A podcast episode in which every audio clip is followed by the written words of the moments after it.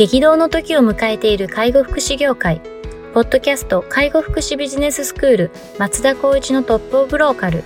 大手外資系アパレル会社のトップセールスマンから介護福祉事業経営者に転身した松田光一がこれからの介護福祉経営に求められるものについてお伝えしていきます。既存事業がうまくいかなくなってきた。今後の事業展開が不安などのお悩みを抱えている経営者の方。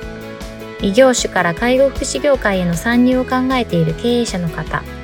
これからどんどん事業を拡大していこうと考えている経営者の方など、介護福祉ビジネスの入門から応用まで様々なステージの方に楽しんでいただける番組です。こんにちは。ナビゲーターの松本慎一です。ポッドキャスト介護福祉ビジネススクール松田光一のトップオブローカルトップオブローカルとは、介護福祉業において地域に密着し、地域に愛されることで地域のナンバーワンになることです。松田さん、本日よろしくお願いします。よろしくお願いします。はい。今日はですね、えっと、お便りをいただいておりますので、取り上げたいと思います。はい。いただきます。えー、社会福祉法人の経営者です。親から事業承継し、代表につきましたと。えー、業績が悪化しており、えー、業績回復のために組織改革をしようとしておりますが、創業時から得る他の役員が全く動きません。えー、面談や食事などコミュニケーションはしていますが、えー、自分たちの組織がなくなってしまうと思うのか、裏で結託され全然進まない状況です。え、会社の状況を理解してもらうために財務状況を共有したりしているんですが、自分たちは頑張ってきたというような発言に終始されてしまい、赤字に対する危機感はない状況です。え社内改革が進まないことにえー、非常に危機感を感じているんですが、どうしたらこのような状況を打開できますか？アドバイスいただけると幸いですというような内容です。これかなりボリュームのある内容ですね。そうです。ね、社服だとありそうですよね。あるでしょうね、うん、本当に、この方のキャリアっていうのはどういった形なのかなって少し聞きたいなと思ったんですけど、やっぱりここはもう本当にこう時間と労力をかけないといけないんでは前提なんですけど、やっぱある程度の期間とそれぞれに対しての個人面談をしながら、まあそういった部分での課せられた業務っていうのをタスクを与えて、そこのクリアができるかできないかによって判断するっていうような、少し、えっと、トップダウン的なスタイルは、この内容を聞く限りだと必要なのかなっていうのはちょっと感じますね。うん、ただ一方でやっぱり、まあ人間なのでね、そんなにこう、かなりハードな対応するっていうのは難しいとは思うんですけど、まあ、結託されているってことになっちゃうと、やっぱり予防線、こう、新しいものを切り替えることに対する予防線を張ってるってことですから、これに関してはやっぱりその自分と、まあ自分とっていうか理念がある程度認識している方々に対して今節丁寧にアプローチをしながら、まあチームを少しこう、あ改めて作るっていう意識を持ってやるっていうのが、まず前提としてあるかなとは思いますね。うん、難しいっすよね、この辺は。うん、なかなか。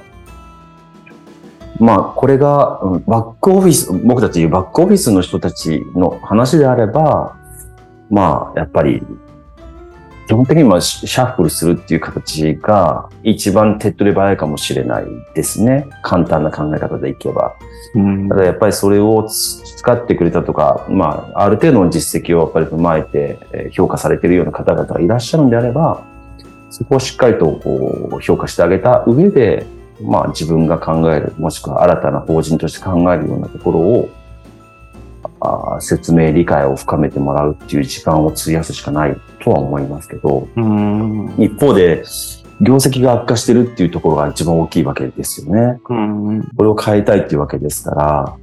もうここはやっぱりもう完全にそういった部分でコミットしてもらうような形を取らないといけないっていうのは前提ですけどね。うん、なんかこういうその本当にこう、ピンチの会社の組織改革って僕は携わったことないですけれども、なんかその、やっぱ、やっぱりこうドラスティックに行かないといけない場面もどうしてもあるんだろうなっていうのは、うん、まあなんとなくちょっと思うところで、あの、まあそこに至るまでのプロセスをどういうふうにこう考えるかっていうところなのかなっていうのはちょっと思ったりするところであるなと思っていて、うんこの自分たちは頑張ってきたっていう発言っていうのは、まあ、これを返せば、あの、まあそこを認めてよみたいなことだったりとかっていうところはあるんでしょうけど、なんかそこをこの状況になったのはお前たちのせいだみたいな感じで言ってるとやっぱりうまくいかないだろうなっていうのは、うん。なんかこう話を見ながらちょっと思ったっていうところで、まあ、か過去、今、未来って分けたときに、今をどうするかっていうことを考えたときに、まあ当然過去から繋がってるものであるものの、まあ一旦そこを切り離して、今何をすべきか、今後どうすべきかっていうところに、この視点を、この、えっ、と、幹部の方たちが向くような働きかけを、まずどうできるかっていうところが一個あるかなと。で、まあどこまでやっても向かない人もいると思うんで、うん。まあそうなった時に、じゃあどうドラスティックに変えれる、変えるかっていうとこうん。ろを、まあ考えていくみたいな、まあこの二段構えでいくっていう風にな感じなのかなというのはちょっとうん。思ったりもしますけどね。うんまあなかなか難しいですよね。こうそうですね結託されたりとかして。うん基本的には、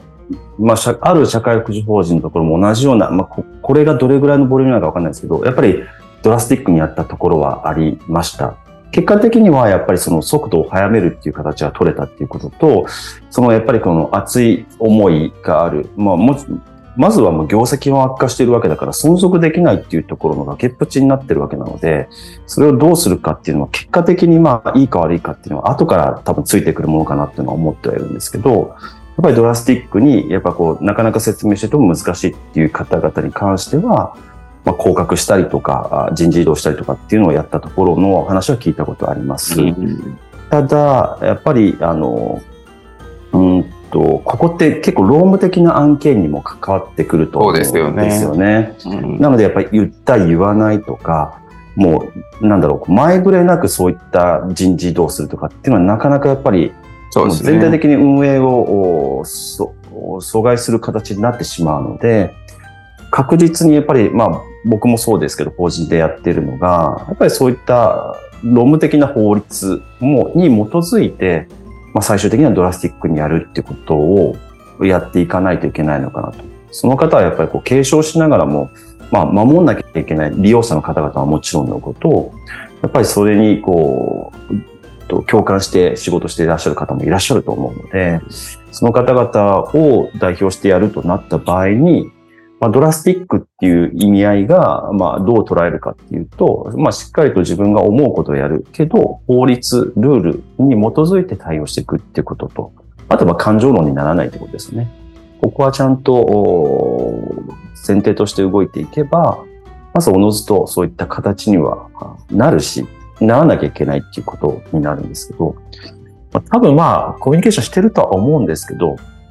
まあ、じゃあその結託してる方々にそれぞれ聞きたいのが、まあ今業績が悪化してますと。この業績を回復するためにはどうしたらいいですかっていうところに関してどう答えるかなっていうのは僕はちょっと感じましたね。うんいや、もう今まで通り頑張ってるんでそのままやるしかありません。いや、でももうお金ないよ。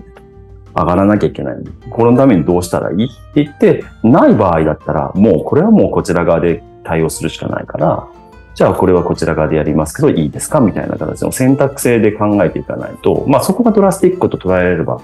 そうなるかなと思うんですけど、代案がない方々がやっぱり、まあ政治じゃないですけど、文句ばっかり言って代案は出してこないと。自分たちはこれだけやりましたっていう、そこの部分だけを主張するっていう感覚であったとしたら、僕はドラスティックにやるべきかなとは思いますよね。うんなんかその、例えば、まあ、解雇をするっていうのはよっぽど難しいと思うんですけど、難しいですね。その、降格とか、い、まあ、移動は、あれですよね、降格っていうのは、まあ別にそれはその、一般的なその、人事権の中でやれるものなんですよね、きっとそうですね。やれるものだと思います。降格をして給料が下がるっていうのは別に問題ないはい給料に関しても、ある程度の額っていうのが、あの、決められてます。10%とか。はい、そうです、そうです。いや、でもそういうことしかないですよね、まずはきっと。そうですね思い。ますよね。うん、これ間違いなく賛否の、まあ、要するに否定的意見のが大半を占めるかもしれないですけど、やっぱ大なた振るわないと変わ変わらないっていう実情があるんだったら、やっぱここは代表者としてというか、やるべきこと、役割としては必要かなと。うん。うん、みんながみんな賛同してもらうってことは前提難しいとはいえ、まあしっかりと手順を踏む。要するにいきなりやっちゃうじゃなくて、ある程度先に伝えていくっていうことをしながら説明をしたっていう事実は残していくことが大事かなと思いますよね。ビッグモーターなんて、すごい明日から合格みたいな感じでやってたっていう話だっていうこともあるんで、はい、なんか、うん、まあ、彼らがいいいいとは全く思わないですけど、まあそうやって、うん、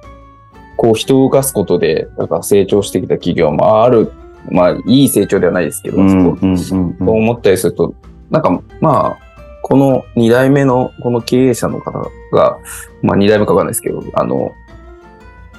まあ、過去には当然経費を払いつつも、そこにとらわれすぎて、なんか、そうですね。じ、自分のこの、今後の、この法人の今後をこう、動かせないっていうのは、うん、なんかまあちょっとおかしな話ですもんね。そうですね。うん。あの、ビッグモーターの話出ましたけど、ビッグモーターの全社長の時には、ある某大手コンサルティングが入ってたってちょっと聞いたんですけど、名前、僕も不確かなのであんま言えないんですけど、はいはいはい、そこはどっちかっていうと、こう、なんだろうな、マッチョな考え方をするコンサルティングだった。ああ、あの、まあ、それがその、まあ、最終的には、はい、最終的には社長やその副社長の人格だったりとか考え方が、前のビッグモーターのこう形になったと思うんですけど、今回はトーマツイノベーションが入りましたよね。トーマツ。トーマツですよね。はい、トーマツのコンサルティング会社が入ったっていう。まあ、そこが入ったっていうと、ちょっと僕、それは楽しみというか、どんな風に打ち出してくるんだろうなってちょっと見ていて、あもちろんその90億、ね、あの、借り換えできずに、まず返済したっていうところで、なかなかキャッシュも、まあ、潤沢だとは言いつつも、売れない状況が続いてったら多分身売りしなきゃいけないとかっていうのは、環境者は出ると思うんですけど、このコンサルティング会社、大手コンサルティング会社入ったっていうことで、どんな形をと取り組んでくるのかなっていうのは、ちょっと楽しみというか、うん情報として仕入れたいなって思いながら。そうですね。ある意味もう V 字回復しなきゃいけない環境になってるわけじゃないですか。そう。でも売りますよね。どう考えても。いや、どうも、どう考えても売ると思う。売るために入ってるっていうこともあるとは思うんですけど、何かしらこう出していくとか見せていくっていうことが、あまあ、やっていくんであれば、まあ、何が言いたいかというと、このか内容に関しても、やっぱ外部の人とか、そう、俯瞰して見えるような第三者っていう人たちがいることによって、もしかしたらこの環境を変えれるっていうことが出てくる可能性もあるので、まあ選択肢に入ってるかもしれないですけど、うん、それも一つかなとは思いましたね。まあそうですね。まあ、こう、まあ、こう、ドラ、かなりそれはドラスティックですけど、まあ、経営権を誰かに売って売るっていうのは、まあ、うちとしては当然あり得る打ち手なので、うん、まあ、オーナーが変われば、この結託してる人たちも、うん、有無を言わさず変えられてしまうわけで、まあ、本人たちにとってそれがいいのかっていう話はありますからね、実際は。そうですね。まあ、法人自体をずっと持つっていう時代でも今はないので、そうですよね。もうそれなんか国で言ったらベトナムなんかはやっぱりこう作っては売って作っては売ってっていうようにこう日本よりもどんどんどんどん先を行ってるって聞いたんですけど、うん、日本のいい文化なんかわかんないですけどね、やっぱ守んなきゃいけないとか、大変な部分をこう我慢しなきゃいけないみたいな。100年企業とか言いますもんね。そうですね。だからまあそういった部分で言ったら大きなくくりで言ったら選択肢って増やしてもいいのかなっていうのもあるかもしれないですね。そうですね。はい。まあ、非常にちょっと大変な状況だと思いますけれども、ぜひ乗り越えていただければというふうに思います。はい。はい、では、本日は以上させていただきます。ありがとうございました。ありがとうございました。ポッドキャスト介護福祉ビジネススクール松田光一のトップオブローカル。番組では介護福祉サービスに関するご質問を当番組の専用ウェブサイトより募集しております。番組 URL よりサイトへアクセスし、質問のバナーから所定のフォームへ入力の上送信をお願いします。URL は http コロンスラッシュスラッシュ tol.sense カッコセンスハイフン world カッコワールド .com カッココムになります。皆様のご質問をお待ちしております。